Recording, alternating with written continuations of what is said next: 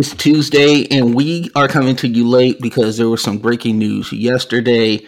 It is FRPC Hoops. I am your guy, Vince, and we are joined by the Canadian Bomber, the Canadian Shaman, the Canadian Bill Simmons, the Canadian Zach Lowe, and the Canadian Ime Udoka, and the mm. forever Canadian son of one Loretta Curran. Nico, what's up? Uh, not a whole lot, man. I've been uh, going through it, just getting ready for this regular season here. We're finally on the doorstep. Later today, we're going to be seeing NBA regular season basketball, and I can't wait. I'm so excited for it, even though uh, there's going to probably be some Laker fans upset with me in this podcast, but it is what it is at this point. Mm-hmm. We're gonna get into it, and we're gonna give you a little uh, premise of what we're doing here. It's uh, basically a season overview. We're gonna take every team. We're gonna go star. Um, we're gonna go leap, and what are the awards for every single team, and uh, give you over under on their win totals, and kind of go from there. Um, we do are going to bake in the injury that happened with Steven Adams. Obviously, we already know the James Harden situation. So all those things have been talked about and out there. So let's get into it. Are you ready, Nico? Yes, I am. All right. So we got the Brooklyn Nets. Uh, basically, they mm-hmm. didn't trade any of their wing depth. So Mikal Bridges is obviously their star. Um, he showed so much in his uh, kind of new role in Brooklyn. And he looks honestly like a bona fide two on a real good uh, contending team um, mm-hmm. at when it finally manifests itself. Yeah. The question that I have, the leap, it has to be the guard play. Um, I don't want to get into it too much, but Ben Simmons is back. You got mm-hmm. you got Lonnie Walker the fourth, who played um, pretty good minutes for the Lakers during uh, their run into the playoffs and what have you, and hit some critical shots in one of those games. So, I mean, that's that's good. Hopefully, that manifests mm-hmm. itself in wins. And then the warts, to me, are not enough offensive creativity. You don't have somebody that can. I mean, if Ben Simmons hits all of the plateaus and everything, but I can't, I can't buy it yet. I yeah. Um, we're seeing what it looked like with Dinwiddie running it. Mm-hmm. They really don't have anybody who is really like that. That I can get into the paint when I want. Yeah. Unless Ben Simmons decides that he really wants to play basketball, but I highly doubt it. So their over under is 37 and a half wins. Um, they don't have any reason to tank because mm-hmm. everybody's pick is everywhere. Yeah. But thoughts on Brooklyn? Um, thoughts on anything that I said there? Uh, I I think I feel pretty similarly to you overall. I uh, would question their guard play primarily. They don't have really anyone who's going to be consistently in the lineup who I expect to push them at even like league average, let alone above league average level. Um, Dinwiddie can get there for stretches of time, but he comes and goes, ebbs and flows. So he's not uh, someone I'd really rely on. Um, as far as their finish this season, I kind of see them as an outside the playoffs team, and I would probably bet the under on that one if I were to place a bet. All right, and we'll put our our uh, you want to put our Eastern Conference and Western Conference things on Twitter on X mm-hmm. later? Okay. Yeah. So follow us on at Frontrunner PC and at Nico FRPC. Mm-hmm. So let's move on to the Philadelphia 676ers, shall we? Yeah. Um, they're handcuffed by the Harden situation as of, mm-hmm. as of mm-hmm. right now. We know who their star is. It's Joel Embiid, who you know, 33 points, 10 rebounds, 4.2 assists. I think I need more from the assist situation. It needs to be more impactful there. Um, the 54.8% field goal percentage, Nico, mm-hmm. to me, I think that's where if if the 76ers are to stay afloat this year, mm-hmm. and if I had one major concern about Joel Embiid, it would be can you shoot better at the rim? Can you be more dominant there? I know you like to take the threes. I know you like to take the 18 footers and all of that sort of thing. But for you to really help this team, I think you're going to have to dominate on the inside, and that percentage is going to have to go up a little bit. Mm.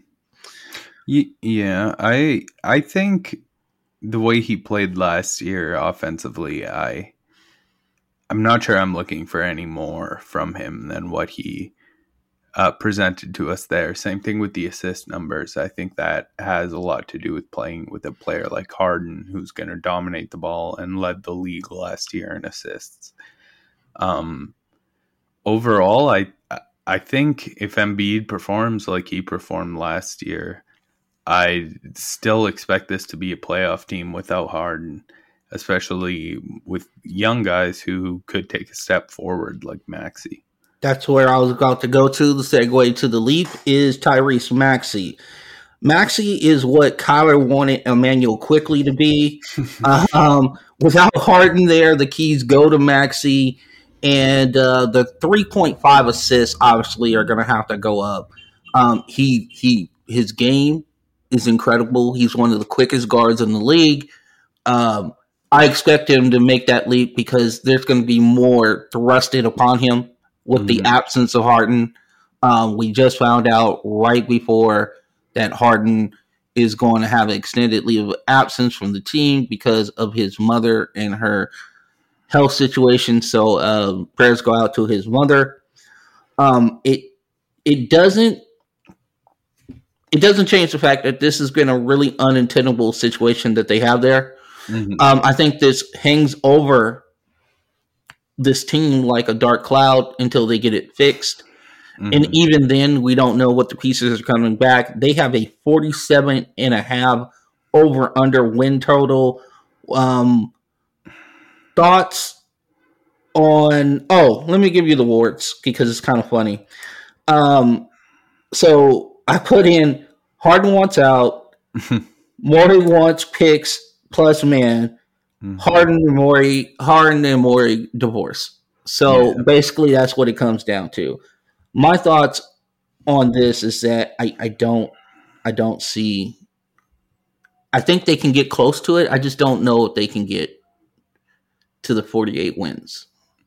Yeah, so, I I think that would probably be a true push for me realistically out of uh, the teams on this list. I'm not.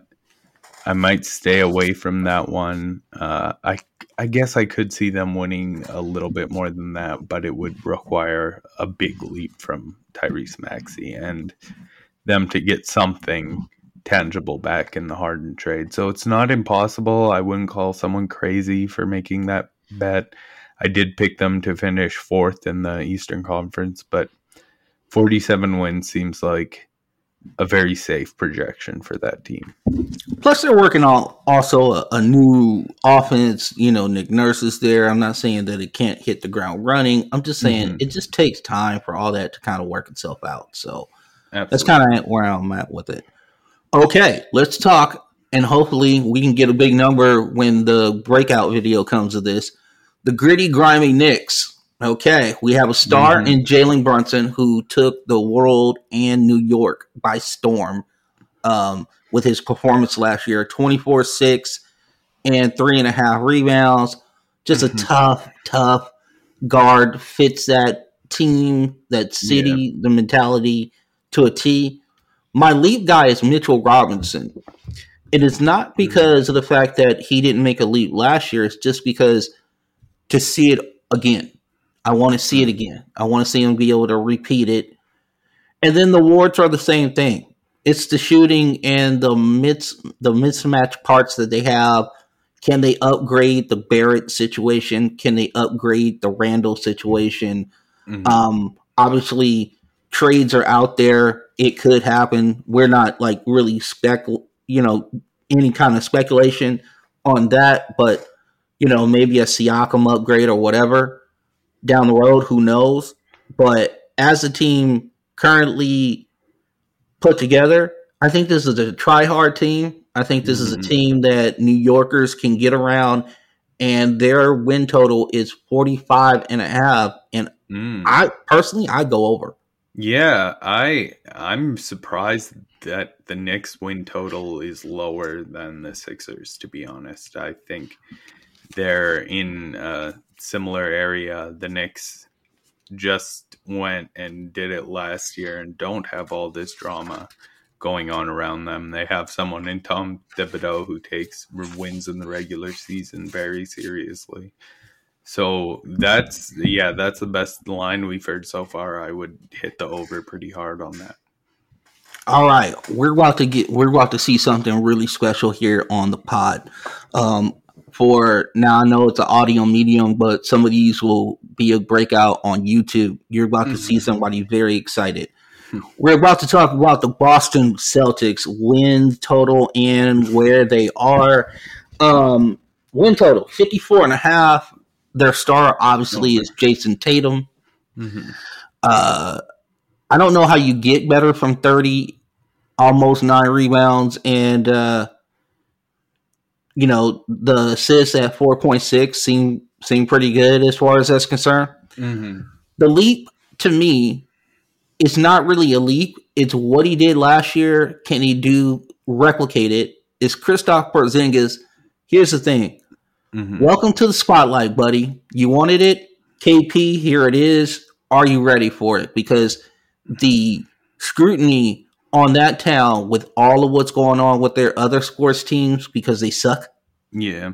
Um, he's gonna get it every single night. So the effort needs to be there for him. But the 23, 8.4 rebounds, uh, the 2.7 assists, shot 49% from the field. Mm-hmm. If he re- if he replicates anything close to that, I mean, he's going to be a favorite, a fan favorite in Boston.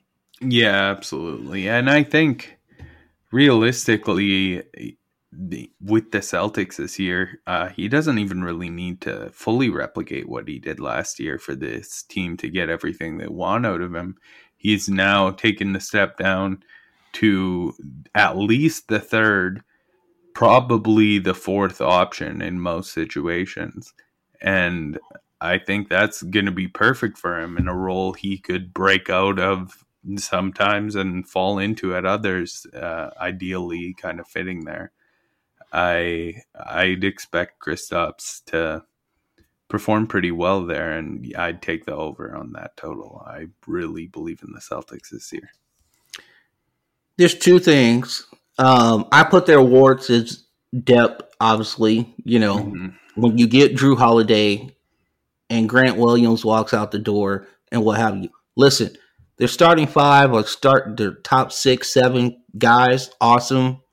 I like Pritchard. I like the contract they signed him for. Mm-hmm. Um, allowing to be the microwave guy off the bench. That's great. Here's my one problem with you saying that Porzingis doesn't have to be that guy. I think he wants to be that guy, and, and I, I, think, think that if he, well, here's my other thing. Mm-hmm. He doesn't want to be the guy who's just standing in, in the dunker spot.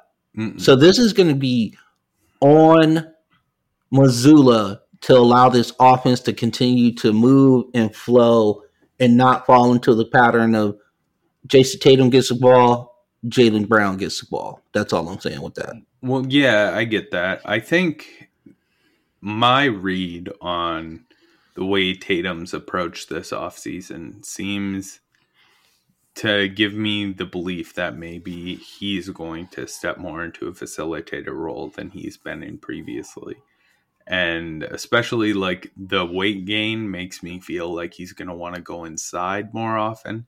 And with a guy like Kristaps who functions so well on the perimeter, I think that's going to kind of marry their skill sets together pretty well. He also has Al Horford, who's one of the best three point shooting centers in the league.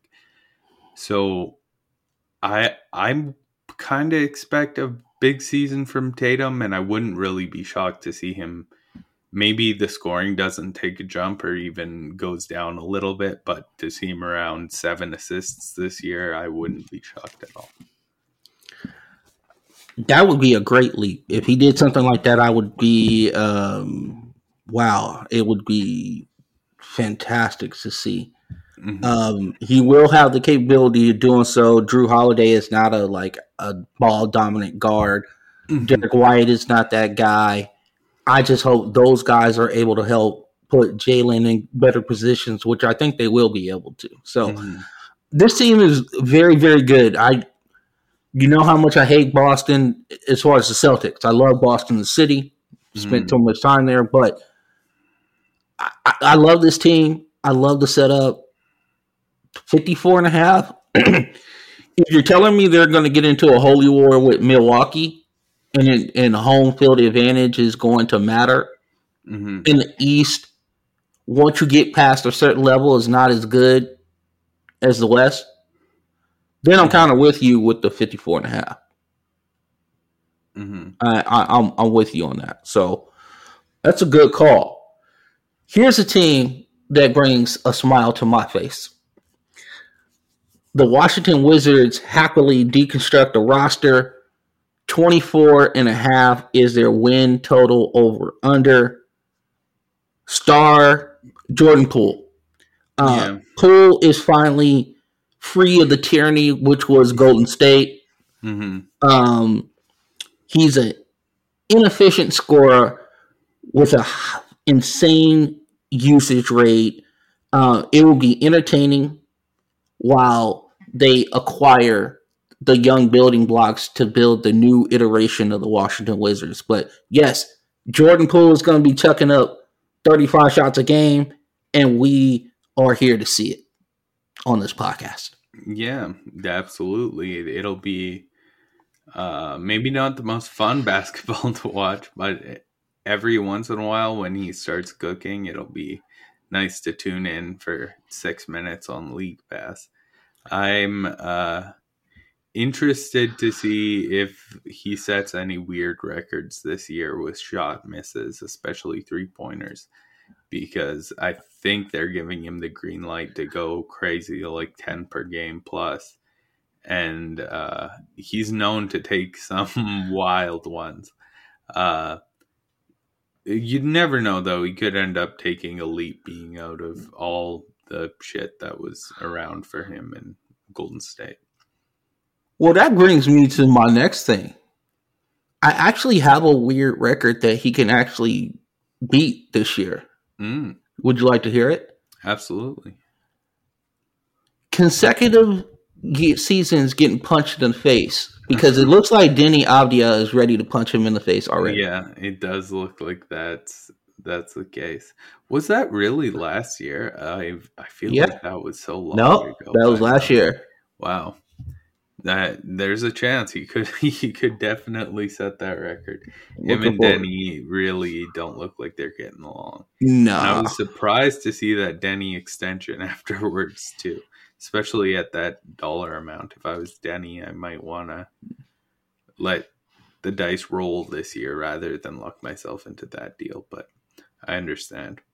Or it made it uh, really solid for him to be traded once the uh, the thing is over. Oh I yeah, I think I well, I think can he not get contract, can he not get traded through uh, till till the uh, end of the year? No, no, I think that contract's incredibly tradable. Okay, it's it's one of the ones like that Nassir Little contract we just saw get signed. That's going to get flipped multiple times. I think Payton Pritchard's deal is similar. Also, the Zeke Nnaji contract we're getting kind of like a rise in these contracts that are between eight and twelve million dollars that are such a small percentage of the cap. They can be added on here and there to other contracts and trades that I think they're that we're about to see a surge of these for cap reasons. I agree with you. Their leap guy for me is obviously Bilal Coulibaly and it's not even him making a leap. What it is is just his development. Just watching mm-hmm. it, him getting reps, him getting reps with the big team. Um, if for some reason they start to take him off the lineup, getting reps in the G League. I just want him to get reps. No yeah. matter where it is, no matter how it goes, I just want him playing basketball, understanding concepts, what have you. So I'm interested in seeing that this year. Mm-hmm. And then the awards are, are, the same things that we just talked about. Poole dominating the ball. Um, you know, I can just hear in Poole's head, he's hearing Lil Jon's song, shots, shots, shots, shots, shots, shots, shots, and he's just taking them. Yeah. So that's kind of what I look at with that. Do you 24 and a half? You got any, you got any, uh, thoughts on that? Uh, I think, I think I'm going under. Um, teams like this that pull the rug out I think Vegas is normally cautious early because you never know. It might be a Jazz situation like last year where everyone expected them to do really poorly, but they had enough good players to cobble something together. Uh, the Wizards, don't get me wrong, they do have some talented guys, but Kyle Kuzma and Jordan Poole are the type of players that aren't it's not like they're going to bring your whole locker room together. They're going to shoot you in and out of games. And uh, i think more often than not at least one of them will falter each game and it's going to lead to a really low win total. I could see them struggling to break 20 this year. There it is. Uh be excited about kuzma. Be excited for Poole shooting the the absolute shit out the ball be excited for uh Coulibaly's development, but if you're excited about wins, no, this is this is not the place for that. Mm-hmm. But I got something that I know will pique your interest. The Young Magics look very feisty and they have an over under of 37 and a half. Mm-hmm. My my star is a two-headed monster in Franz Wagner and Paolo Banchero. Mm-hmm. Um, and if you really want to get down to it, just the front court in general mm-hmm. with Wendell Carter Jr. as well. Yeah. Um, we saw Franz in the uh, in the international game look look like he was about to break out there. Mm-hmm. Uh, Paolo got the experience to go over with the uh, with the American team. Yeah. That always helps, even whether it's in a primary role or ancillary role. Mm-hmm. I don't think these guys are really scared of the moment, personally.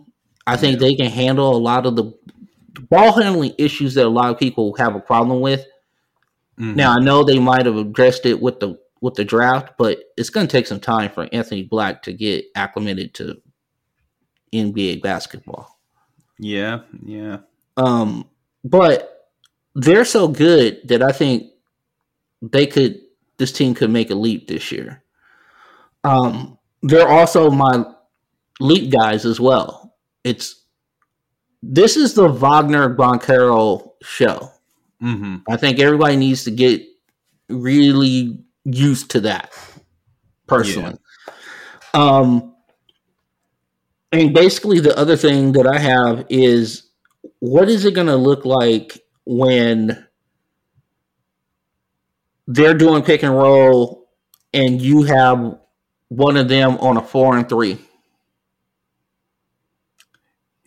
It's going to be absolutely, it's to be scary a lot of the time. They have uh, a whole lot of different options to go to. And as this team gets more and more polished, it's going to be very intimidating for people overall uh, they're definitely a team that I think probably possesses the most upward momentum in the Eastern Conference. Like, I, on my projections for the standings, I had them ninth. And sitting there looking at them, like, realistically, they could fall as far as 12th, but uh, I wouldn't be shocked to see them being better than almost any team in the East outside of the top three. They have a whole lot of young talent, and if a couple of those guys take leaps, it could be lights out for the league. Guard play is going to be the situation. We like the development of Markelle Fultz. He seems mm-hmm. to have kind of settled into his position. uh, the Cole Anthony of it all. What is he going to end up being? Is he going to end up being a microwave scorer or somebody who learns how to kind of quell his aggression to be a point guard? I don't know if that's possible. No, I um, think he's a six man. And then there's and then there's the young core: Anthony Black, Jalen Suggs, still young, um, and also Jett Howard. I think that if there was anything to kind of hold them back, that would probably be the case. But mm-hmm. I still think that the Magic are a team that not only are we going to be looking at going, this is an exciting team to watch, but also I think they're going to be in a lot of games. I think you cannot walk into their arena and go, "Oh, this is an easy W." That's over. Those days have mm-hmm. are long gone. So, um, really fascinating team. Mm-hmm. The team that I want to get to now, probably, you know, I hope I don't take a long time on this, but I'm gonna get to it anyway. Is anyone awake in Toronto? Uh, the over under is 36 and a half. Um, the star is obviously Pascal Siakam. Uh, some people, you know, I know OG Anunoby would take offense to that, so sorry to OG on that. Mm-hmm. Um, here's the deal: he's in the last year of his contract, Siakam. I, I don't know what they're doing. I had mm-hmm. no clue. The good thing is, is that their elite player is still Scottie Barnes. Now, a lot of people soured on him in the second year. I get it. I think allowing VanVleet to walk, which looks like a theme here, yeah, um, allows Scottie the freedom to do what he kind of wants to do, which is be the point guard and things of that nature. So, if there is a leap, this is the year for Scottie Barnes to go ahead and do it because he doesn't have any restrictions. Schroeder is not going to challenge him when it comes to point guards. He played with LeBron. He knows the deal. He knows how it works. Mm-hmm. Um, and then their awards are just shooting. Like, do we have enough shooting? I know they got Gradey Dick. Um, Bonds has to shoot better. Schroeder is he's iffy.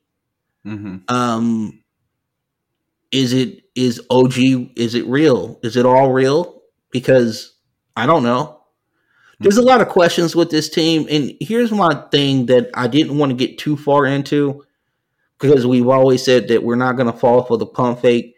Yeah, I no, honestly believe that that this is almost now becoming like a dereliction of duty on Masai Ujiri's part. Yeah, this team is crumbling and descending all at the same time. You had pieces that people actually wanted, and as you continue to keep them, their value goes down and just it to the abyss where you're gonna almost end up with nothing for Siakam, who is an all star and could be possibly a fringe all NBA type of dude or whatever, however oh, yeah, you see him. Definitely. Yeah. Right.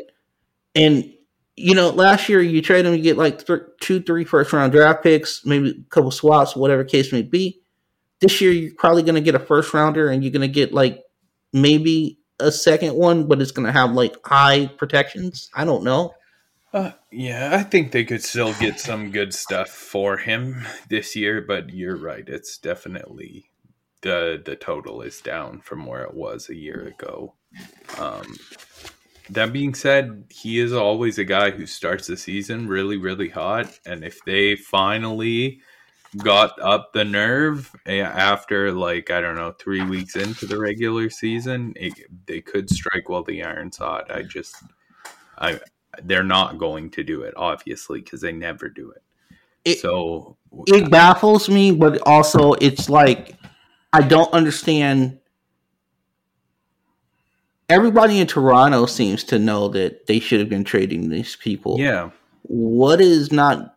It's not even the front office. It's like, do the owners understand what's going on? Like, uh, do, uh, is there a disconnect between? I I think probably they okay. they tend to just throw money at problems and don't uh, solve it with the most uh, tact, I would say. And uh, they're also an organization that I think after the lengthy period of the Raptors not being a good team and just always trying to get back to it, trying to get back to it, doesn't want to fall into that cycle again. It's almost a lack of trust in the organization. And I don't think that's Ujiri's fault. It's just like they they've seen the pits and they they don't want to see them again.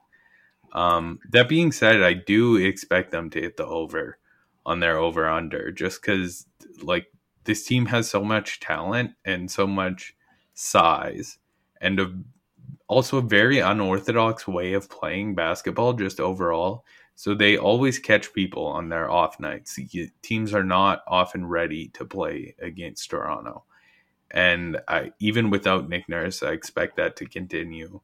And I I see them as a play-in team, probably on the higher side of the play-in, just because stuff like this always happens. And Dennis Schroeder is he won't be Fred Van VanVleet, but sixty percent of Fred VanVleet is still like enough that's going to beat a lot of teams in the regular season with this roster. So I I expect them to still perform well. Yeah, and, and whatever they get back in return and can kind of acclimate to the second half, and mm-hmm. I would expect it to be young guys, so maybe they can kind of galvanize a kind of AAU mentality and go from there. Who knows? I, yeah. At this point, I, I, I don't know. Just won't make the trade. They yeah. they're just cowards. Yep. All right. Speaking of cowards, uh, the Charlotte Hornets. Um, no shade to the new ownership. Um, this is this is directly has to do with the regime that is the front office right now. Okay. Mm. Uh, the Hornets, their over under is 31 and a half. Um, oh. Their star is LaMelo Ball, obviously, the precocious point guard who averages 23 points, six and a half rebounds, eight, 8.4 assists. Shot selection has been an issue with him. Maturity has been an issue with him. Um, he did get the contract. He was vowing to um, be a MVP candidate. He wanted to like you know go get it supposedly. Um, shot selection, the forty one point one field goal percentage is the thing that is a problem for me. Being yeah. a six seven guard, he needs to find a signature mid range shot, and he needs to be able to put pressure on the rim um, in some sort of fashion. Where, where so he can do that in transition, but nowhere else, and that's that's a LaMelo problem. They also like I'm not going to harp on the Brandon Miller decision for the. I was just going to get there with the the leap because here's the leap for me, and this will yeah. then go right into your Brandon Miller and everything. Mm-hmm. The leap is this: construct or clarify. I'm sorry, construct or clarify front office, coaching, and franchise direction. Get your shit together. Yeah, yeah. At this point, figure it out. I did. To be honest, I wasn't even fully gonna go there with Brandon Miller. I was just like, LaMelo provides no ball pressure, and you draft Brandon Miller, who like that's clearly the biggest problem he provides you. I I just don't see where you're you're going going forward. Um, 31 and a half wins, you said was the over under. I would bang that under. That's the best line by far I've heard to this point. I uh, like them and the Wizards, I think, are the clearly the bottom two teams in the East. And obviously, the wards are the off the court issues. Um, we know what's going on oh, with uh, Miles Bridges, and and there seems to be more stuff going on about Brandon Miller. It's and then the book night of it all, it's just bad. I, the, the the owners need to go in clean clean house, absolutely mm-hmm. clean house. Some bring somebody in who has a dynamic personality and says, "Okay, these are our these are our principles."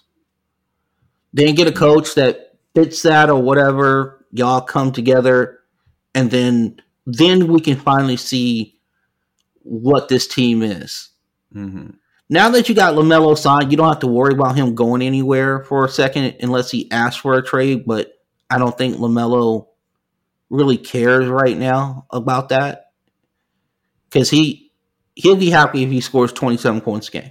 I think he just wants to get healthy too. Yeah, and look, that, that's probably uh, that's a problem for next year. But going into next year, you're probably going to have a new coach, new outlook overall, and maybe that's less of a problem. So I wouldn't be concerned with the LaMelo trade request thing Yeah. for at least 18 months. Exactly. Now we get to the ATL, where our guy Kez lives and, and, and what have you. And I know that our guy uh, Jacob loves the Hawks. So Hawks' new direction. Obviously, the star Trae Young, twenty six point two points, three rebounds, a, a absolute dime getter, ten point two assists. The field goal shooting needs to go up. The three point shooting needs to go up. It's all the same stuff that we talk with him. He needs to embrace the change in uh, getting off ball, all of those sort of things, and get what I call superstar habits. Right? Mhm. You know, be a leader, show up, be the first person there, all those type of things. All the things that I know young people right now are telling me, "Shut up, boomer! You don't know what I'm talking about."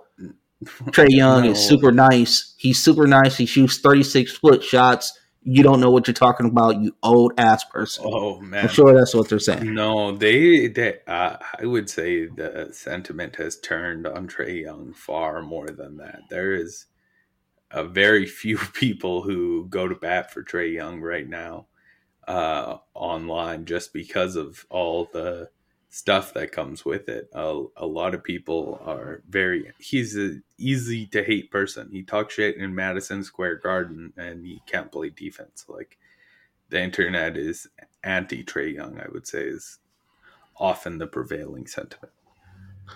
Well, the leap, but we'll also tie in the contract that just got signed. Onyeka Okongwu, the contract, which was four years, great. sixty-two million. Excellent deal. So good. So, but the guy that that I, twenty million dollars. the guy that I know that Quin Snyder loves is Jalen Johnson. Yeah, He loves him. Now, I love AJ Griffin, Hmm. but who am I? I am a lowly poca- podcaster. Quin Snyder is a world renowned coach and has led his teams to 50 wins and uh, all that sort of stuff. So he loves Jalen Johnson. So I look at him as taking the leap, Nico. yeah. Um, Hopefully, you know the fans waited for Hunter. Um, it just hasn't happened, and I think with you know Jalen Johnson being 6'8", 219, prototypical what I would consider like that tween three Mhm. four type of dude that you can switch on everything. I think this is exactly the type of guy that Quin Snyder could really do some things with. yeah. He's he's tried to from like the second he got there. Jalen Johnson has been more involved, more and more involved. I I think DeAndre Hunter is still a guy they're going to be relying on pretty heavily. Still really good player. It's just he can't stay healthy. I I'd hope that that changes this year, and I think realistically they can be one of the better teams, um, especially amongst those like bottom feeders. I think they're not quite ready to break into the secured playoff top six, but Hmm. they're the closest team knocking, I'd say. 42 and a half is their over under in Vegas. Yeah, yeah, that's fair.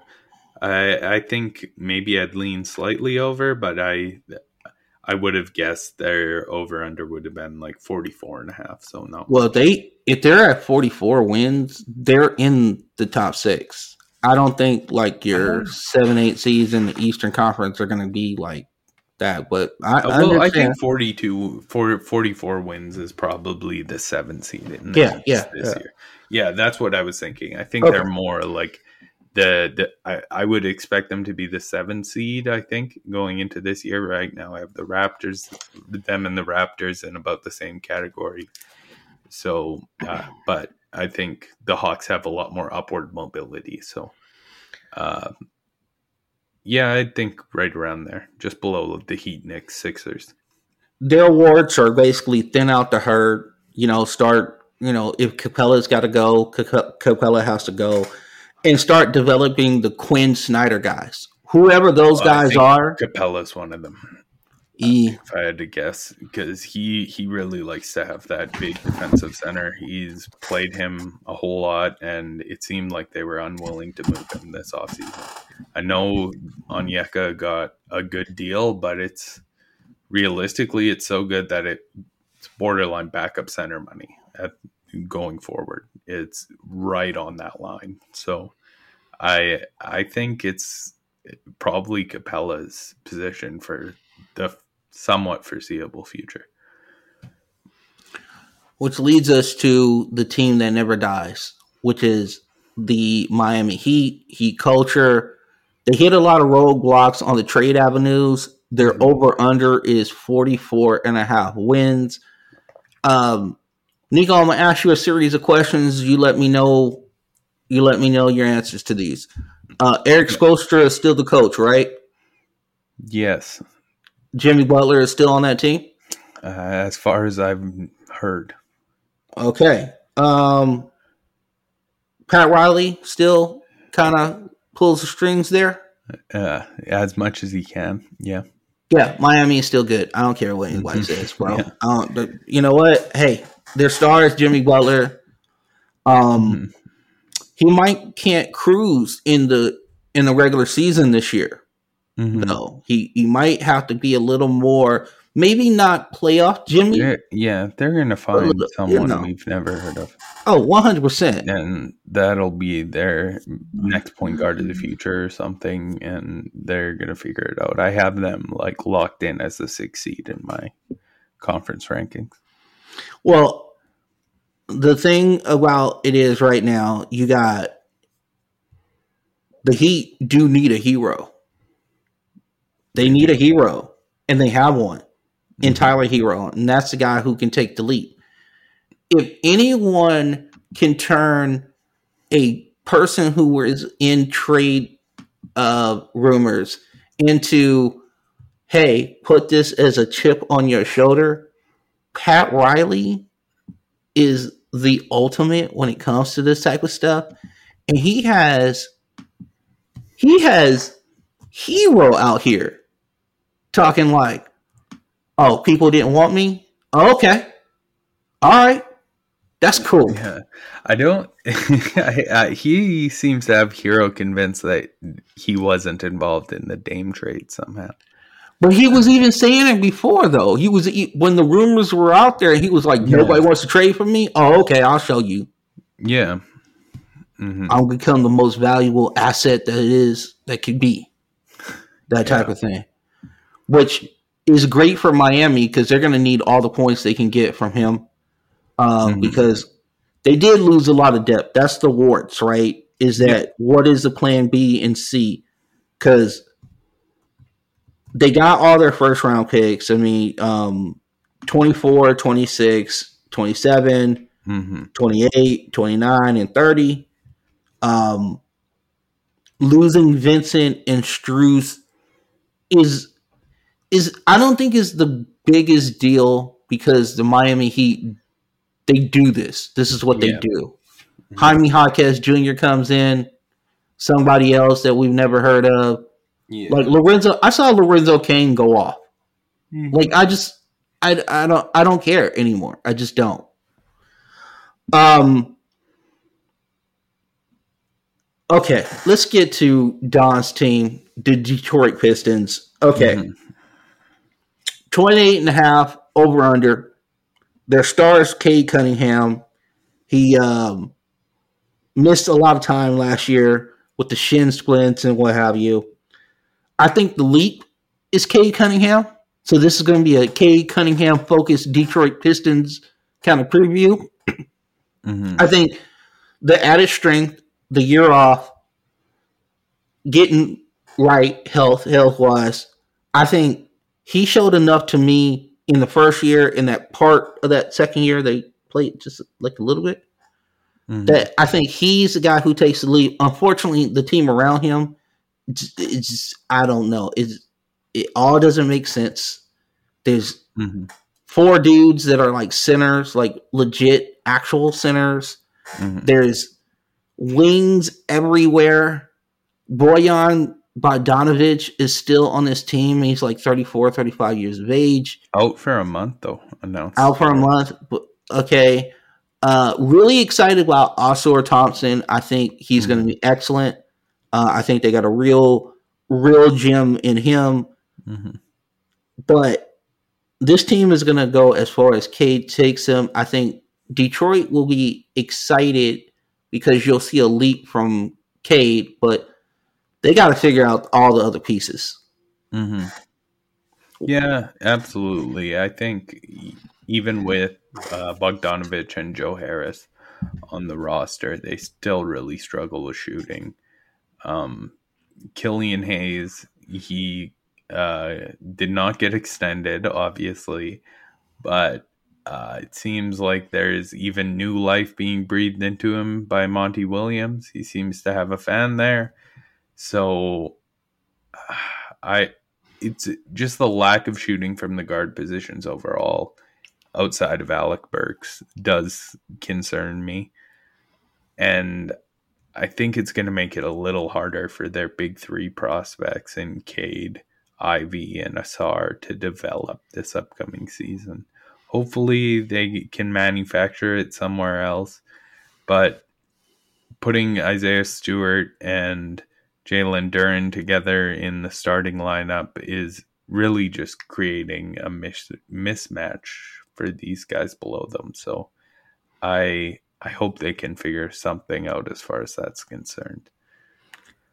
Here's another team that we can kind of run through pretty quickly. Uh, running in place of the Bulls, 30 to 37 and a half over under as far as wins are concerned. We know the stars is DeRozan and LaVine.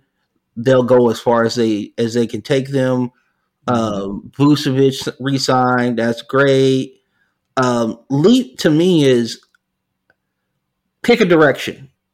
I understand they got got snake bit by the Lonzo Ball deal, but at this yeah. point, you're sinking. So figure it out. And um, the wart, honestly, is the sloth like pace of development of one Patrick Williams. Because mm-hmm. if this dude took the leap last year, this team will look a lot better and we would feel a lot better about them because he didn't yeah. take the leap. We we look at this team and they're they're just stuck in the middle. Yeah, uh, uh, he definitely needs to develop. They're also starting Coby White this year. They they have some hopes for him, and he's looked good at times in his career. He hasn't really got consistent run though in much of a similar way to Patrick Williams to this point in his career. So now finally, maybe getting that chance will be a way they can improve. He sh- should be a big uh, candidate for taking a leap forward. It's it, it just looks like a mess though. Like overall, the team doesn't really work together particularly well. There's no great defenders. Um, they're the team that I expect to be knocking on the door of the play-in and that's just a really rough spot to be when you have this many veterans on mm-hmm. your organization and you've like had your draft picks from the last or two of the last three drafts get traded away. Tornado, yep. It's it's just it's hard to be them. At least they're getting towards the other side of it. Maybe they can be a little more proactive than the Raptors and make some moves to move towards the the tank, I guess, but uh, it doesn't seem like that's on the or in the cards right now. So hopefully Williams and White can take big enough steps forward that the team just becomes more exciting inherently. Can I give you one more stat about Patrick Williams that I absolutely cannot stand? Go ahead. Four rebounds a game. Yeah. Well, he they they don't really use him as that kind of guy. So realistically, like he, it's an he has some of those talents. He should be better at it, but he doesn't do a whole lot of crashing. So realistically, maybe is worth giving him a look at a guard position because that, that definitely hurts you. Oh, I can't even deal with it. Let's get into some happier news. Indiana Pacers putting the pieces together. They're over under 39 and a half. Their star player, obviously FRPC favorite, Tyrese Haliburton. Mm-hmm. He will always be a favorite of ours. Almost 21 points a game, 3.7 rebounds, 10.4 assists, almost 50% shooting, 40% three point shooting, 1.6 steals. There's nothing more we can say about him, and he's going to get better. Mm-hmm. And he's going to get better, Nico. Yep. Legitimate young star in the league. Um, if the Pacers can put some stuff around him, they have some real building blocks here. I think this is going to be a weird transitional year for them where they're kind of taking a step forward. So I I think I have them projected for 10th and they do have more upward uh, mobility than that, but they are uh, I think still kind of piecing it together around him. I I hope for Tyrese's sake though someone around him is able to take a leap. I think they will. And what I put in the leaps category is multiple bites at the apple when you have Mathurin, uh, Jarace Walker, and Obi Toppin. Um, not saying that Obi Toppin is like this number two or anything like that, but become a, a more impactful player than he was in New York as far as that's concerned. Mm-hmm. Um, the only to me, there's not really a war. So what I put here is just – patience with the young core. Mm-hmm. Just I know sometimes it's just gonna suck, and you're gonna be like, "Oh, I heard about this rumor, and this guy is available, and this guy is available." Don't be so quick. Look at OKC. Look at what Orlando has done. Sometimes patience is a virtue. Yeah, that's true. I I agree with that. What's our over under? 39 and a half. Yeah, I think I'd take the over. Right. And now, all right, here we go. Last two in the East, and then we can get to the West. Okay, nothing cavalier about this the uh the last season, how it ended for the Cleveland Cavaliers. Mm-hmm. Fifty point five over under wins. Their star Donovan Mitchell 28 points, four rebounds, four assists, almost mm-hmm. shot 50%, 48.4. Close enough. Yeah. Okay, here's the thing. I want to speak to Cleveland fans real close right now. So I'm going to get close to the mic. Let's enjoy Donovan Mitchell this season. Let's embrace all the great things he's going to do, like the 50 point burgers he's going to have, the tremendous pick and roll with Jarrett Allen and Evan Mobley. But understand this is the last year of this. All right. We're going to have to move on after this year. But this year is going to be awesome. Right? It's going to be really awesome. He's going to do a lot of great things. We're going to see maybe some mid 50 point games. It's going to be great. Their lead guy is obviously the, the one that we've been waiting for is Evan Mobley. Everything needs to go up. Everything. All of it. Uh, you need to, I mean, he needs to get more physical so he can take more impact at the rim to finish at the rim. The yeah. playmaking needs to be better because I know it can be better. The rebounds, I'm not concerned about because they're probably going to implement him all over the floor this year. That's what they've said. But it is time for his assertion and his aggressiveness to flourish. Mm-hmm. Even with the two ball dominant guards, you need to start asking for the ball, and it needs to happen this year if they're going to stay at least within shouting distance of the two teams that we think are at the top of the Eastern Conference, which is Milwaukee and Boston, right? Yeah, yeah, I think they're probably the number three seed in the East. I I have them pretty comfortably there. Just overall probably the most talent. Like, uh, like it's hard to say they're more talented than either of the teams above them, but just between the top four that they have, that's like they can almost go toe for toe. And now they've added some depth with Max Strus and Georges Niang. Yeah, it it adds some some options for them for sure from the three spot, which was by far their weakest position last year. You can still give Okoro spot minutes here and there, and I think overall this is a really really good squad. I man, I know they lost to the Knicks last year. That was a really bad matchup for them overall, and I think they might be in a position that they could do a little better against the Knicks this upcoming season. But I don't think they're going to have to play them. I think that they could be in a spot to maybe play spoiler if uh, there could end up being a situation where I don't know someone on the Celtics or Bucks gets hurt during the season, they fall to the four seed. Maybe who knows? Cleveland could end up in the Eastern Conference Finals, and we're not on this uh, predetermined path for Bucks Celtics sitting there. I don't know. It's a really good squad that I wouldn't be surprised to see make a real impact this upcoming season. No, I feel you. I just think that I would have to see it to believe it. Uh, I'm still big on Mobley. I love him. Uh, the problem that I see, and I like your pick that you that you have him third because I think that's a really um, good pick, but it's I think it's optimistic a little bit.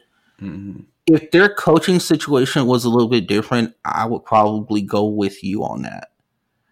Yeah, I just think that there are some unfortunately real life kind of comes in to basketball sometimes and competing interests also come in. And when you're getting ready for contracts and people trying to make leaps and sometimes it gets disjointed and the team goal kind of flies out the window mm-hmm. and i wonder I'm not saying they're going to fall off the face of the planet because I don't have them doing that. Yeah. But I wonder if they take a little step down this year to kind of go back up the next year as far as that's concerned. But I, I love them. I think mm-hmm. they're going to be dynamic. I think they're going to be fun to watch. And it is going to be just a treat every single night in Cleveland. Let's move on to the Western Conference and try to get this done as quickly as possible because the Lakers are coming on in about 40 minutes. So, blazing a new trail with Scoot Henderson, 28 and a half over under. The star is the first round draft pick. He fell into their lap. Scoot Henderson, the third overall pick, uh, by getting rid of Dame and then also jettisoning away Jrue Holiday. The runway is open for Scoot to do mm-hmm. what he needs to do. The leap, hopefully, is Shaedon Sharpe to see a lot more out of him by also clearing out some of that um, morass. He can go ahead and play the minutes that are necessary for him to make his leap. And then basically, the warts to me is really something that I don't know if they could avoid because I didn't know I don't know where they were in the Dame situation. Is the Jerami Grant contract? That's the that's the wart. But I really enjoy what they've done with the teardown. Mm-hmm. Um, I really like what they did. I know a lot of people were really upset about it, and we kind of went over it in our previous pod about what they've done with the trade so far. And yeah. they got more stuff to trade, so mm-hmm. it's not even over. Yeah, yeah, they they are still gonna flip Malcolm Brogdon. There was reports about the Clippers maybe making a move for him today. Mm-hmm. So we're definitely going to see something like that. Yeah, I I love Scoot. I like Shaedon a lot. I expect this team with DeAndre Ayton, who we didn't even mention, yeah. to be a Dom- lot of dominating, dominating for sure, dominating yeah. touches yeah. early in the season. But Yeah, I expect them to be a lot of fun to watch. I do expect them to be the worst team in the Western Conference, though.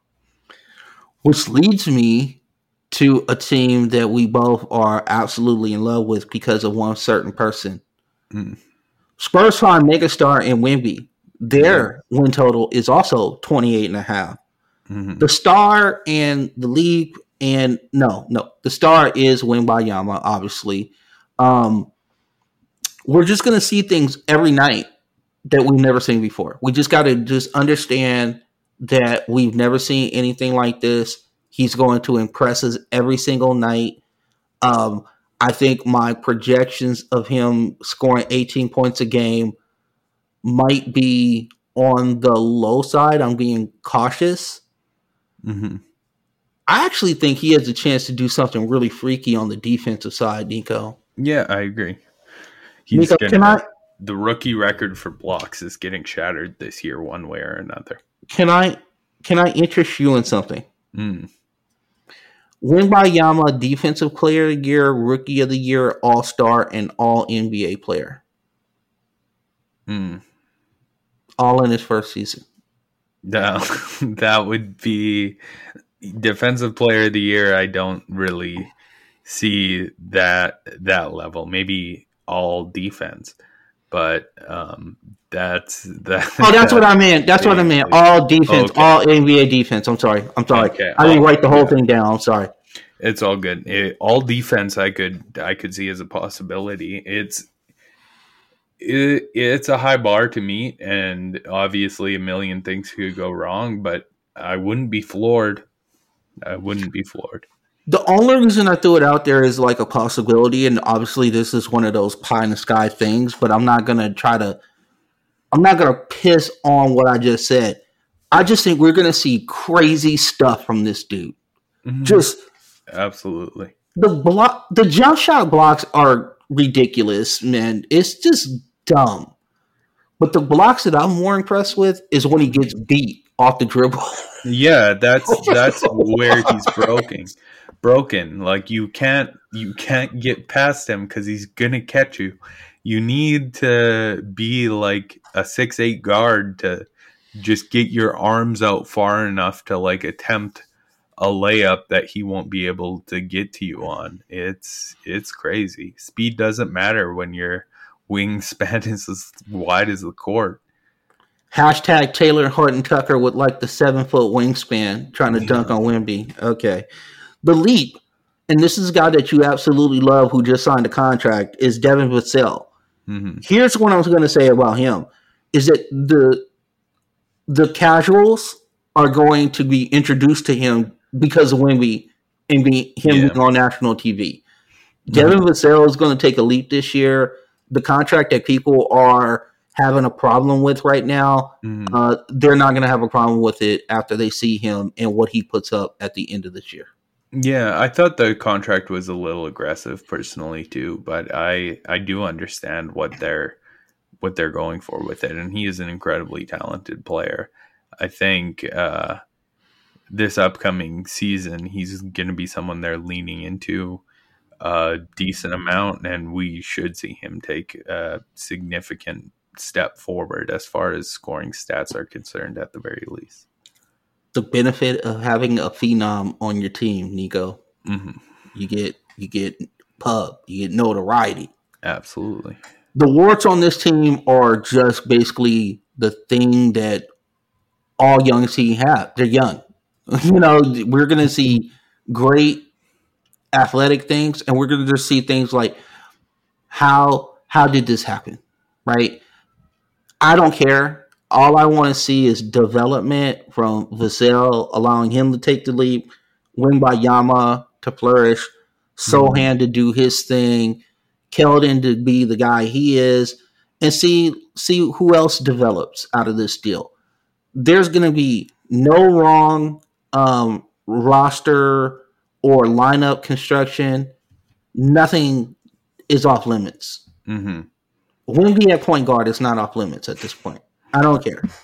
Yeah, I know you care, but I don't care. Uh, someone I'm trying to see, but it, it, I I'd applaud the attempt.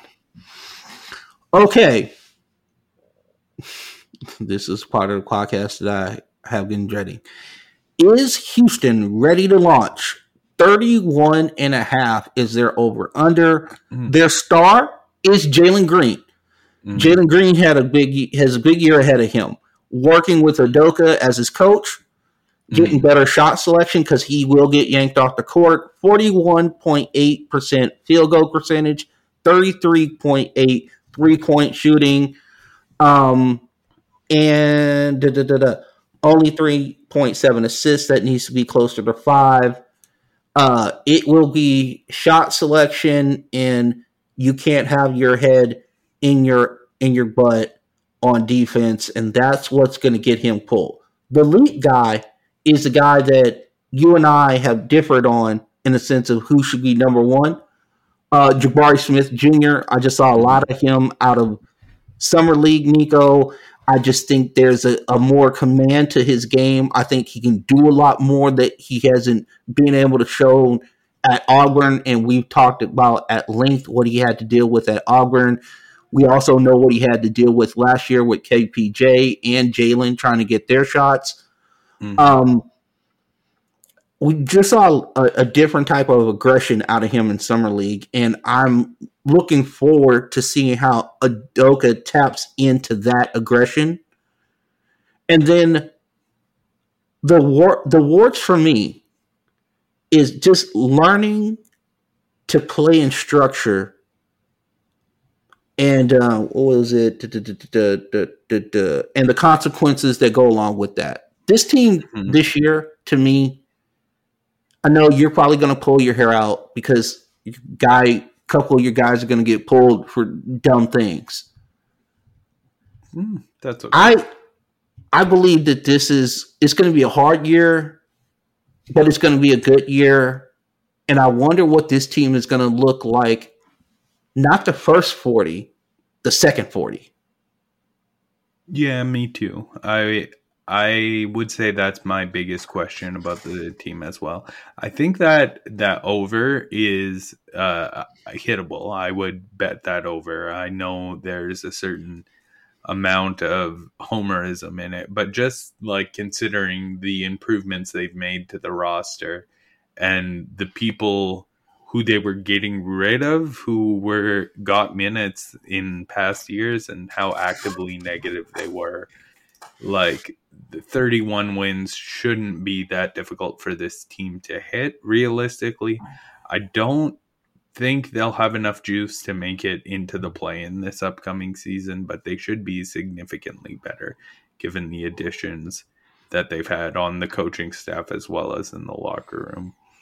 Um, with Jalen as as the star, yeah, I think that's definitely the point. I'm I'm very excited to see what we have from Jalen this upcoming season, though, because it, he has been definitely in the gym this offseason and working out with just about everyone in the league. So I'm I'm ready for that leap from him this upcoming year. I'd expect him to actually put himself in that star conversation and like I think it'll be a disappointment this year if he's not someone who we see as deserving of the All Star game by the time the All Star game comes around.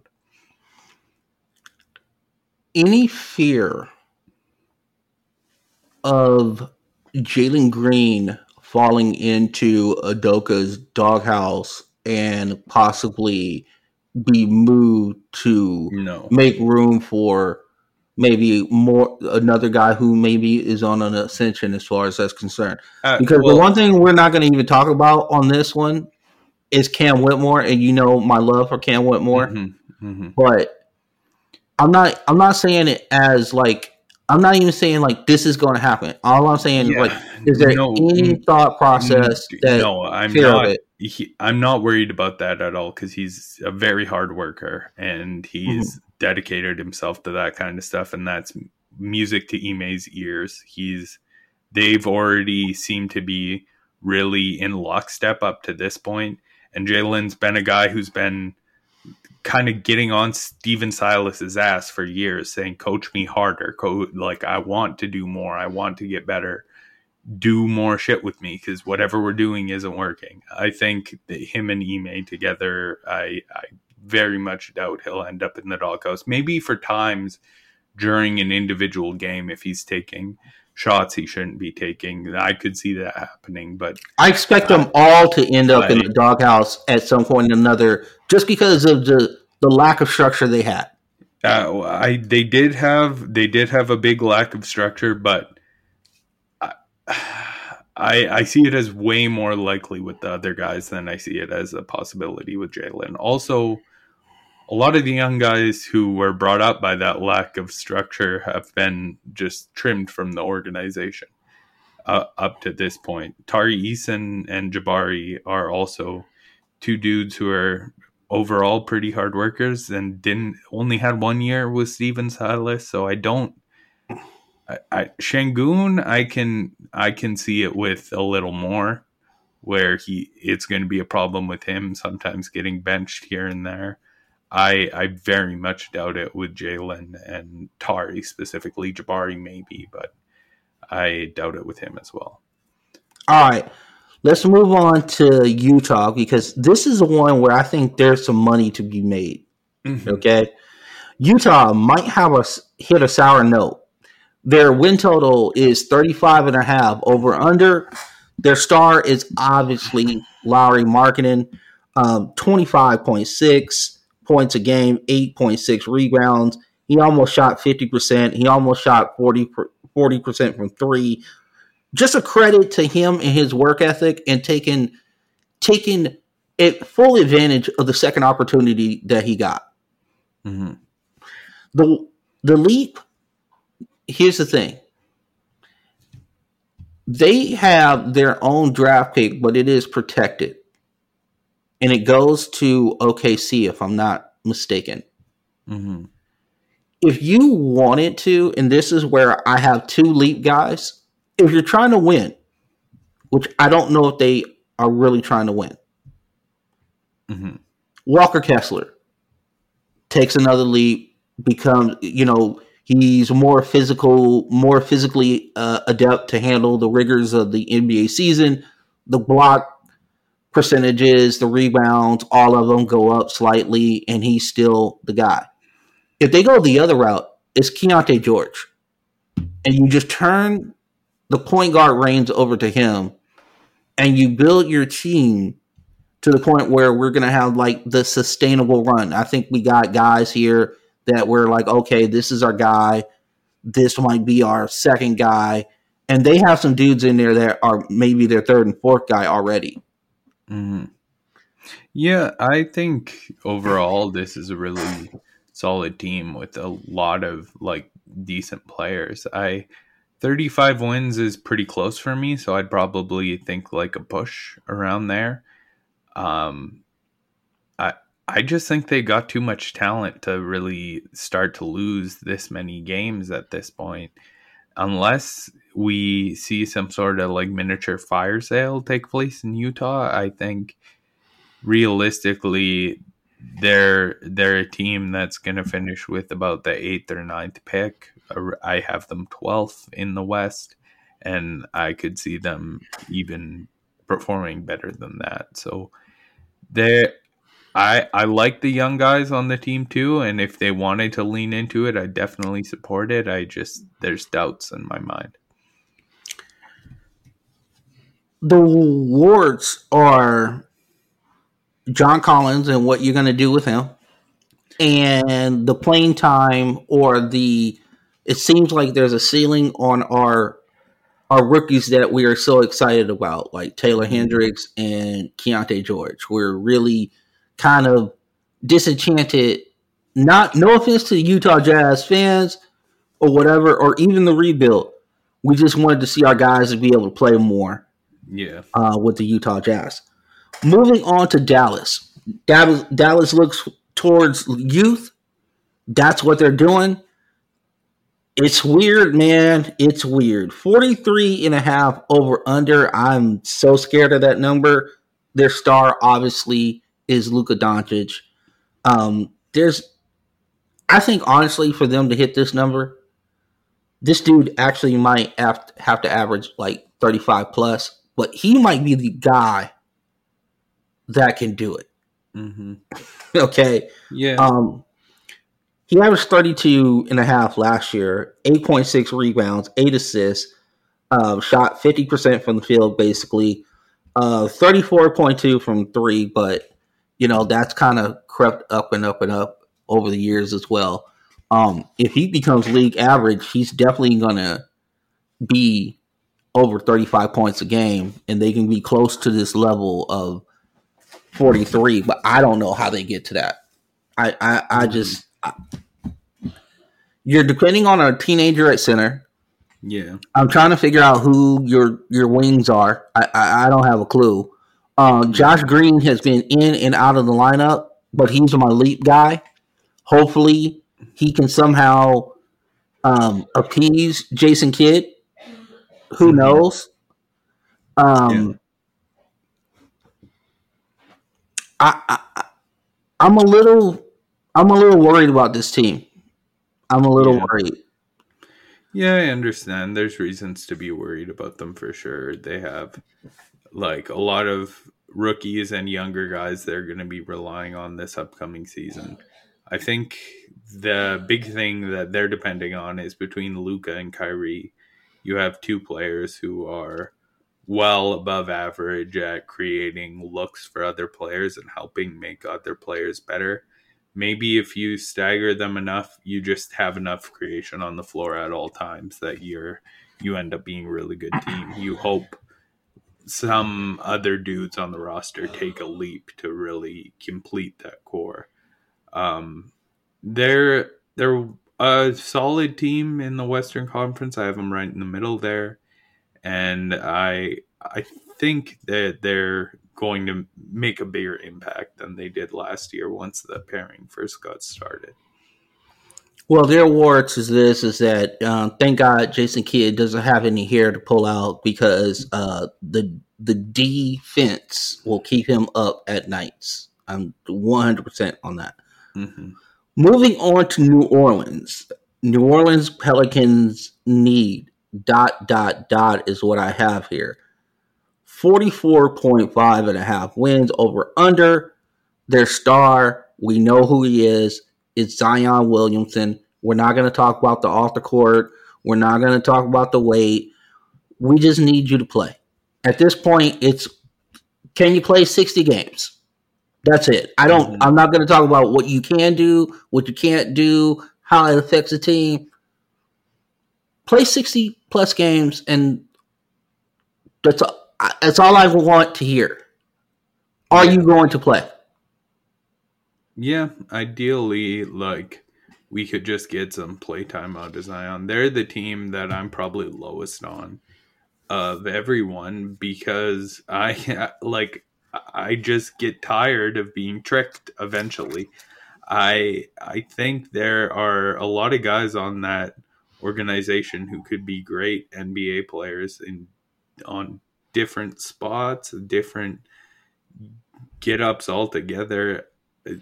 Zion, if he stays healthy this year, they're a threat. All of a sudden, the Pelicans shoot way up, and maybe they're even a top three team. Like their ceiling is limitless, but realistically, I just think they're going to fall apart again because that's what they've just kept doing, and I kind of expect them to miss the playoffs this upcoming season. Hmm. Hmm. Okay. Well, let me let me tell you something about my leaps here. So I Mhm. said Trey Murphy the third leap. He got hurt. Then I was like, you know what? Let's move over to Herb Jones. Herb Jones is a good guy, right? Also questionable. Also hurt, dealing with stuff. Yeah. Then I went to Zion, and then I just said, forget it, because we, we just don't know Mhm. who's going to play. We just there.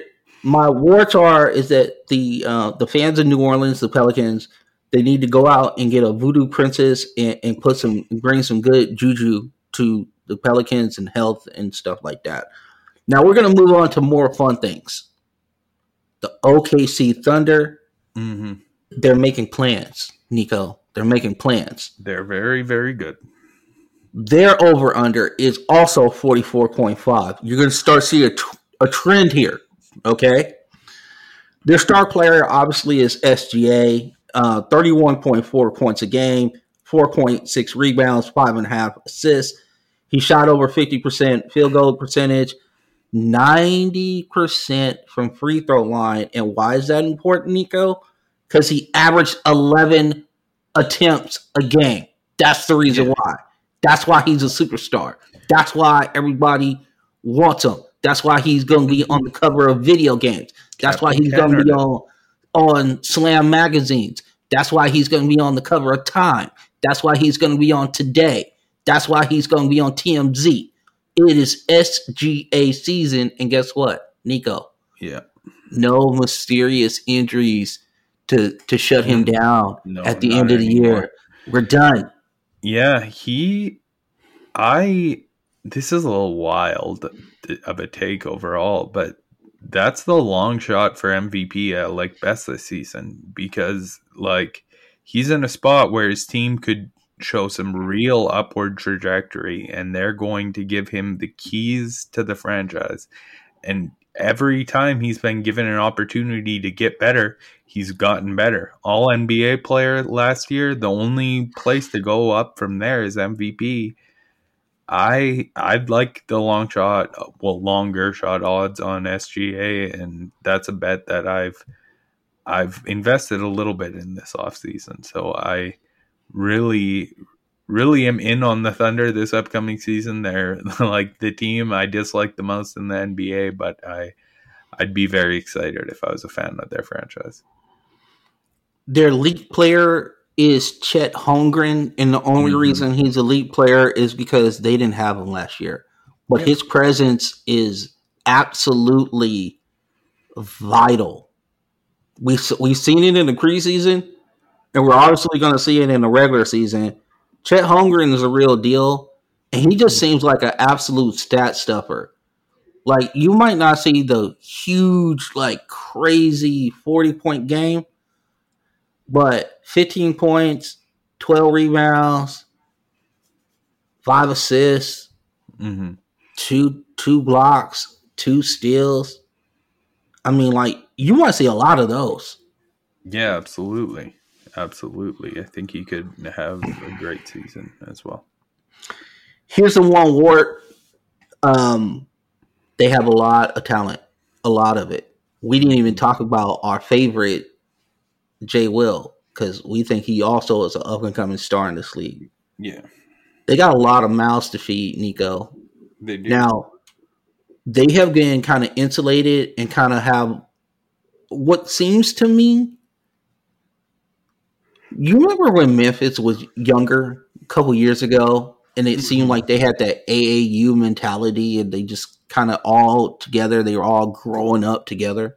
Yeah, that's what OKC has to me. It's like it doesn't matter who scores, it doesn't matter who does this. I'm gonna star in my role, all that sort of stuff. The greater good is better than just what whatever my priorities are individually. Um, but they do have a lot of mouths to feed. And that would be the only thing that I would even worry about as far as that's concerned. But they seem to be more adept figuring that out than other teams are. Yeah, absolutely. I I really expect this team to take a pretty pretty significant step forward this year. All right, now to Patrick's favorite team, the Sacramento Kings. All right, like Bean, it's all great. Guess what? They have a star in De'Aaron Fox who's awesome, and I am here to say that if he doesn't break his finger in the playoffs, they win that series. Mm-hmm.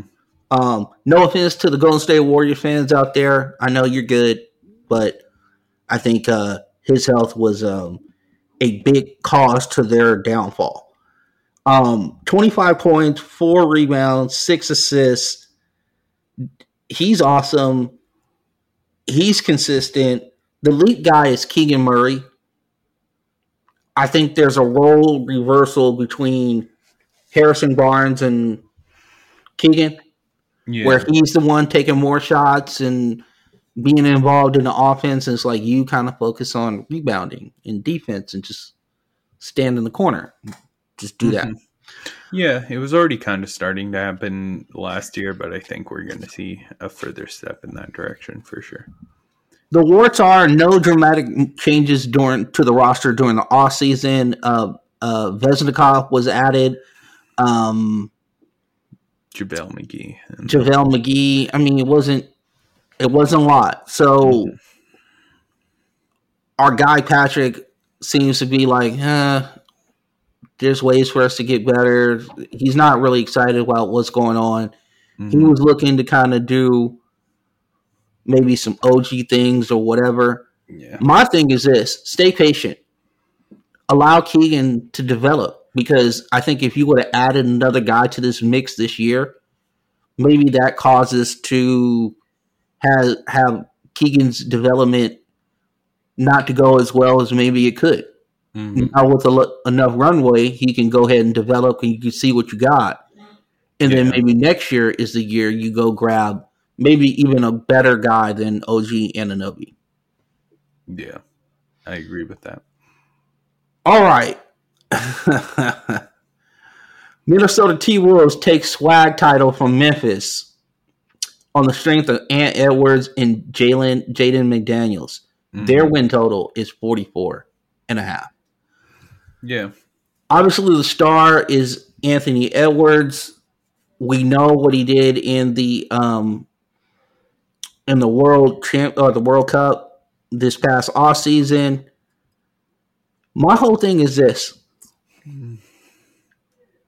figuring out the Karl-Anthony Towns thing, like not Mhm. trading him. I'm not, just, dude. Just know you're the number two. Like that whole podcast thing he went on this last year. I hope he got that out of his system. Because I'm gonna need you to lock in and play like the four, yeah, and you got Gobert here. You guys got a lot of stuff to figure out, but it's a very, very talented team. The lead guy, I don't know if McDaniels can take another leap hmm with all the other things that are going on on this team right now. yeah, but that's the guy who I think can develop more. I just think Ant is going to make a another ascension. Mhm. Uh, Karl-Anthony Towns is going to want to take some shots, and for Gobert to feel good, you got to get him some some shots. You know, he he wants to touch the ball every once in a while, and his yeah, his salary his salary demands that. So for people who don't like to hear those type of things, this is the reality of the NBA. So Mhm. um their award is basically twofold. We kind of talked about it. Yeah. Because can KAT embrace the being number two? well, and then can they work through their defensive strategies? And I think they can, honestly.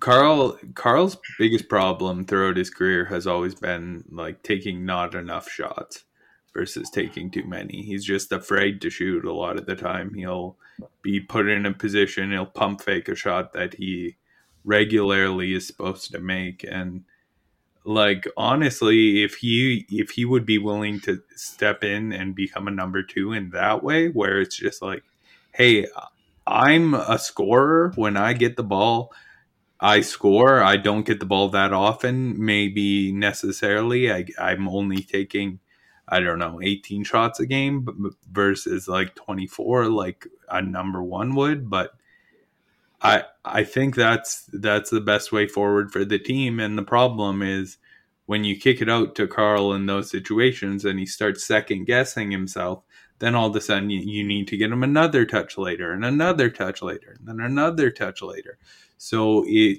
it doesn't end up flowing as nicely through the offense as it should. Um, him being able to really step into that role as a finisher and exclusively a finisher, I think would be ideal for him. He, I think sometimes he thinks he's being a team player and he really isn't. So I, I hope that this Chris Finch team can get him to acknowledge that role a little more. And I've got some faith, but I don't know. I was burned by them hard last year, so I'm I'm not really willing to reinvest. I understand you on that point, but this next team kind of helps the situation. Mm. Memphis keeps on taking hits. Their over under is 46 and a half. Go grab that. Mm-hmm. Go grab it. Yeah, I'd push that over for sure. Uh, you want over? I want over. Yeah, I'm. I'm oh. comfortable with the over.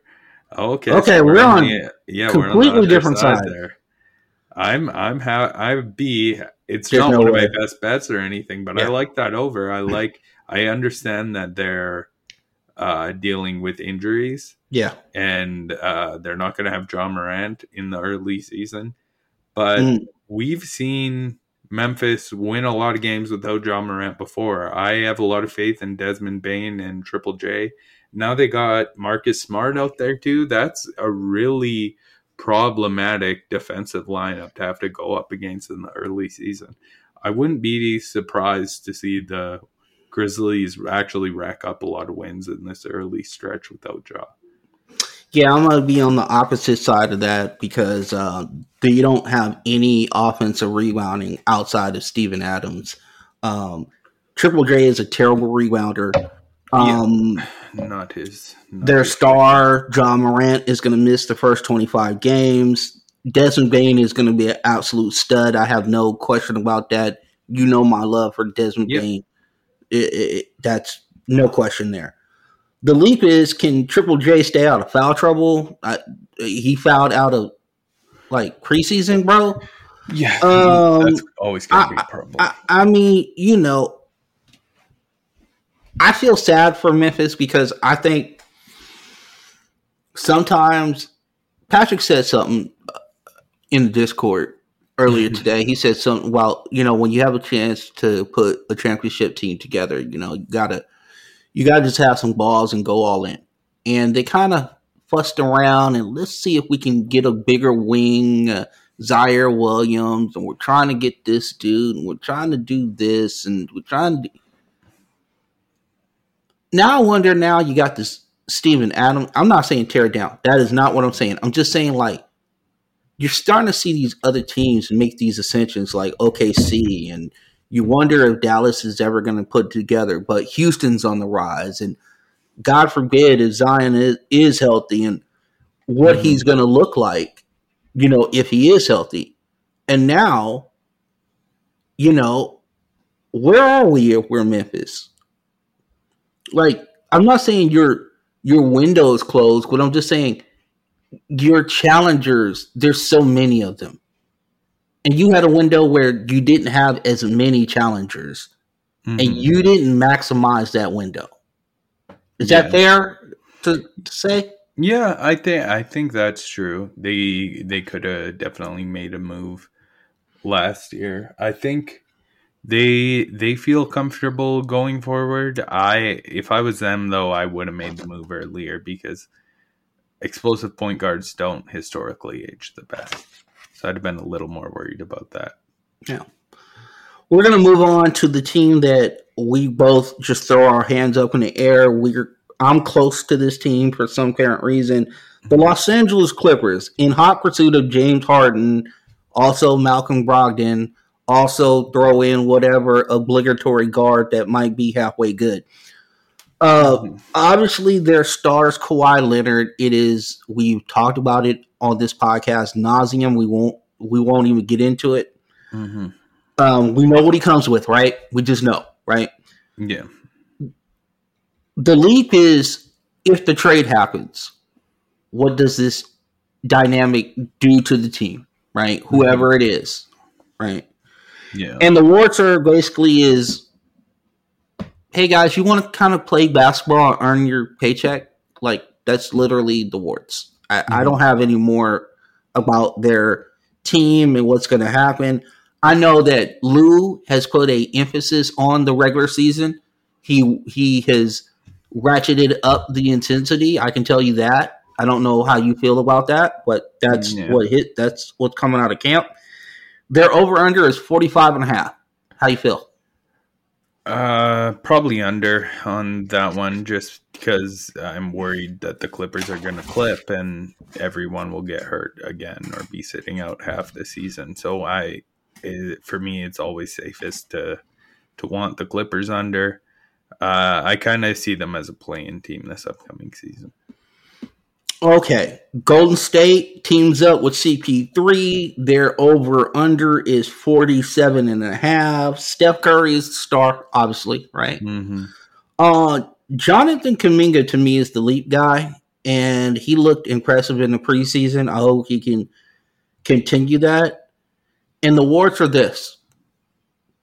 Y'all just small, dog. Y'all real small. Yeah. What's your thoughts? Uh, it's the Warriors being the Warriors. They just added CP3 now, which, you, like you said, makes them smaller. Uh, makes them weirdly though even more Warriorsy, which I wouldn't have thought that with Chris Paul. But the more you think about it, it just like makes sense. They're it's a miniature version of Livingston, if you think about it. Yeah, yeah, and just like later, it's yeah, they're gonna want to do some more developing on their young guys now that they have Chris in the building, and I'll, I'll hope for them that it'll work. But I just like just expect them to be who they are. They maybe they'll make a run at the end of the year. I don't think they're going to be particularly concerned about the regular season. If they stay healthy, I expect them to make a push. All right. And that that's just what it is. Okay. Suns lean all the way into offense. Their over under is 51 and a half. We have Star. I have Devin Booker. And let me put it to you this way. Yeah. I saw something in the in the postseason, mm-hmm. and I think it's going to rear its head again this season. I think Booker ascends to the alpha Durant kind of takes a step back. And I think we actually might have a possible MVP candidate in Devin Booker. I could see that as well. I think he he took a pretty big step last year in the playoffs, and sometimes we can see stuff like that repeat. I expect KD to kind of take a step back for him this upcoming year, and us to see a really big Devin Booker season incoming. My lead guy is Bradley Beal. Uh, hopefully, surprising, surprisingly, he is not playing the first game of the year. Nico, yeah, how very Bradley Beal of him. That's, no, he doesn't get hurt.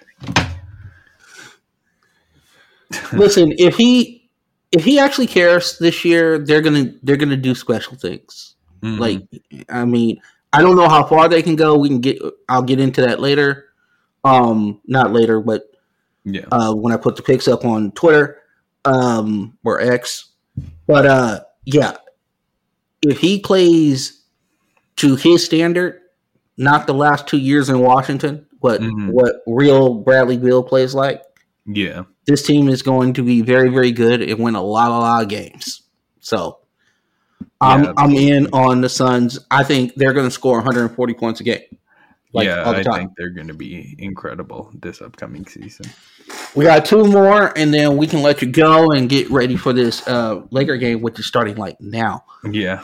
Okay, so the Denver Nuggets, the defending champions, but he, here's the thing that I like about it: they've been tremendously feisty during the off season, and it's coming mm-hmm. from their coach. Yeah, Michael Malone. Over mm-hmm. under 52 and a half wins. We know who their star is. It's Jokic. Two time MVP, finals MVP, five time All Star, five time All NBA.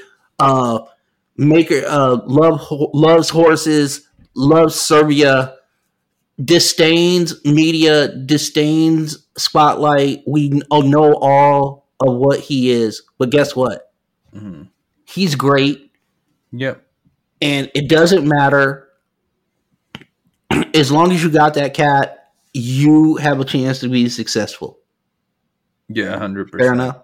Nothing's changed from them since last year. Really, they lost Bruce Brown. Uh, that might make a difference in the playoffs, but the regular season, it shouldn't change a whole lot. Here's the leak. Mm-hmm. Calvin Booth in the player development. Um, what I have been told is that he he studied championship teams and he's seen you know teams be listless and stuff like that. Mm-hmm. He thought that the injection of youth of uh, Christian Braun, Strawther, Pickett, uh, Tyson Hunter, all these guys bring something to the table with the shooting, little link. They can they're changeable wings. Pickett is a guard though; he's smaller, but mm-hmm. the rest of the guys have kind of like this interchangeable kind of style and um, same height type of situation. So yeah, for them, they really are going in on the young guys, and they think a collection of those guys take up what Bruce Brown gave them last year. Yeah, ideally that that's how it'll end up breaking down. And the words for me on them is basically it's it's about to get tested. Youth movement versus battle tested vets. Because here's the thing. They got picks, they got stuff. If this doesn't work and we get into January, we just go get a vet. Mm-hmm. You know, we got enough stuff. Yeah. So it's okay. It's all good.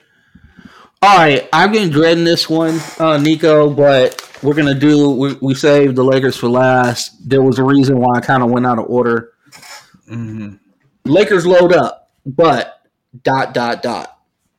The star is one Anthony Davis. I know LeBron is the guy that stirs the drink, but for where the Lakers want to get to, Anthony Davis needs to be a defensive player of the year, and he needs to be just in conversation of an MVP. He doesn't need to be an MVP, just conversation.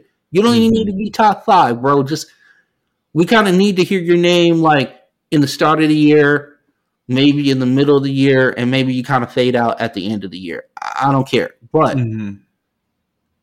the lead guy is Austin Reaves. He has a, he had an incredible World Cup. He was one of the guys that kind of kept them in games um, mm-hmm. internationally. Um, and the awards are the same thing that I always talk about, man. The reason why 46 and a half games to me, if you want to look at it, at it like glass half full, LeBron and AD play, they play plus 120 games collectively. Yeah. And they they go over and this is this is a team that challenges for a Western Conference Finals bid. Mm-hmm. But here's here's my thing. History teaches you valuable lessons, and what what we've seen from AD and LeBron over their tenure here with the Lakers is that they miss quite a few games. Yeah, I don't see that changing. I'm, yeah. I'm sorry.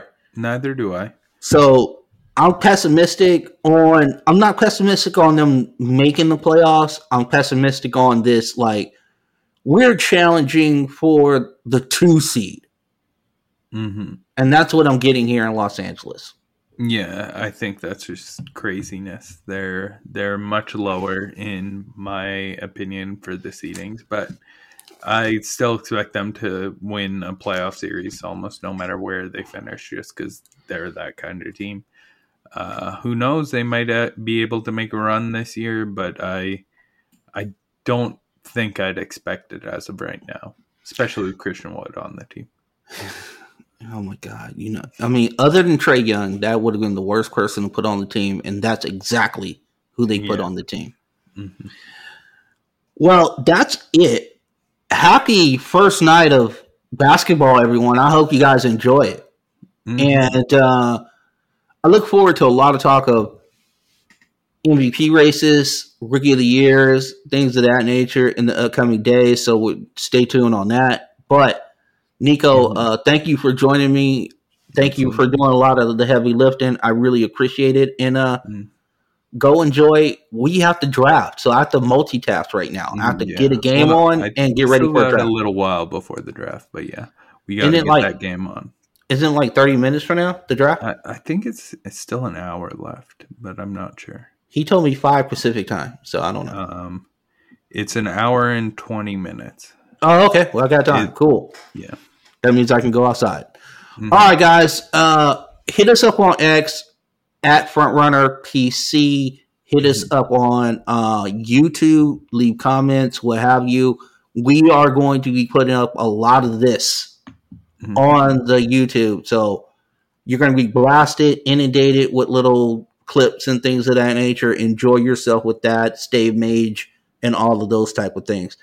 Any final words? Is there anything about a team that you're kind of just, oh, what's your league pass uh, team or a couple teams? Oh, there's there's a few league pass teams I think we got this year. I think everyone's gonna hate watch a bit of the Wizards this year as a league pass team. I'm only you. Uh, no, no, everyone's gonna tune them on at one point. You're gonna hear that Jordan Poole has 53 points in the start of the third quarter, and you turn on the game to watch him miss 17 in a row. There it is. Um, uh, the Magic are way up there for me. Yeah. Uh, I I'm interested in the Hawks in the early season with a full year under Quin Snyder now, and uh, uh, the Thunder, as much as I hate them, they're going to be a really interesting watches here as well. The thing Zion that I'm until he gets hurt. The thing that I'm actually looking forward to is not even something. It's league pass oriented, Nico, but mm-hmm. it's it's something outside our podcast. But I want to kind of bring it into our podcast, and it's like an insider joke between you and I. Mm, okay, but it's a it's something that's going on in our Discord. Mm the Momo, Kendall, Kyler faction of watching Minnesota Timberwolves basketball games that yeah. Momo has decided to kind of spurn mm-hmm. has left my heart a little dark. Can you provide yeah. any updates on have these three young people come together and galvanized to get to watch Minnesota Timberwolves basketball this year and stream together in harmony? I don't think I don't think it's happened quite yet, but I I do think they're watching this uh, Lakers Nuggets game that we should probably be getting to. So we got to get the hell up out of here. Yeah. On that note, peace, guys. Have a good one. Thank you for all the support and uh, rate, re- rate and review, and tell a friend tell an enemy, just tell somebody about the pod. Mm-hmm. Peace.